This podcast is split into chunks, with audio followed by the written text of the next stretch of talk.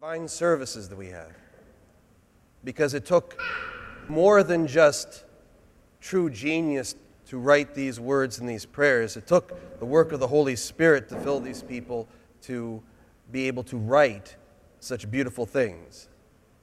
And especially the Liturgy of Saint Basil, it becomes difficult sometimes for me to even get through it because of its beauty. And to know that our church has been using this continuously, without interruption, for at least seventeen hundred years in the form that we have it today, as a testimony to the power of the Holy Spirit that works within the church. And one of the things that's important for us to understand that comes from the Liturgy of Saint Basil, and that prayer that you hear me read as the chanters are trying to sing a Pisiheri, and I'm trying to outdo them with the prayer because I want everybody to hear these words because they're so beautiful, is that we're asking the Lord in a particular part of this prayer for a number of different things. And one of them is to fix, to bring back, to restore all those things which are broken.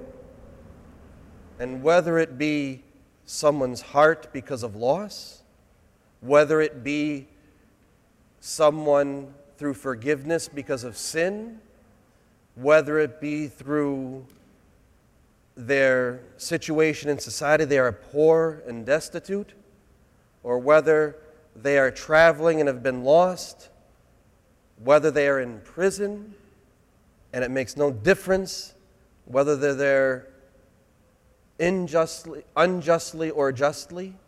We pray for them all.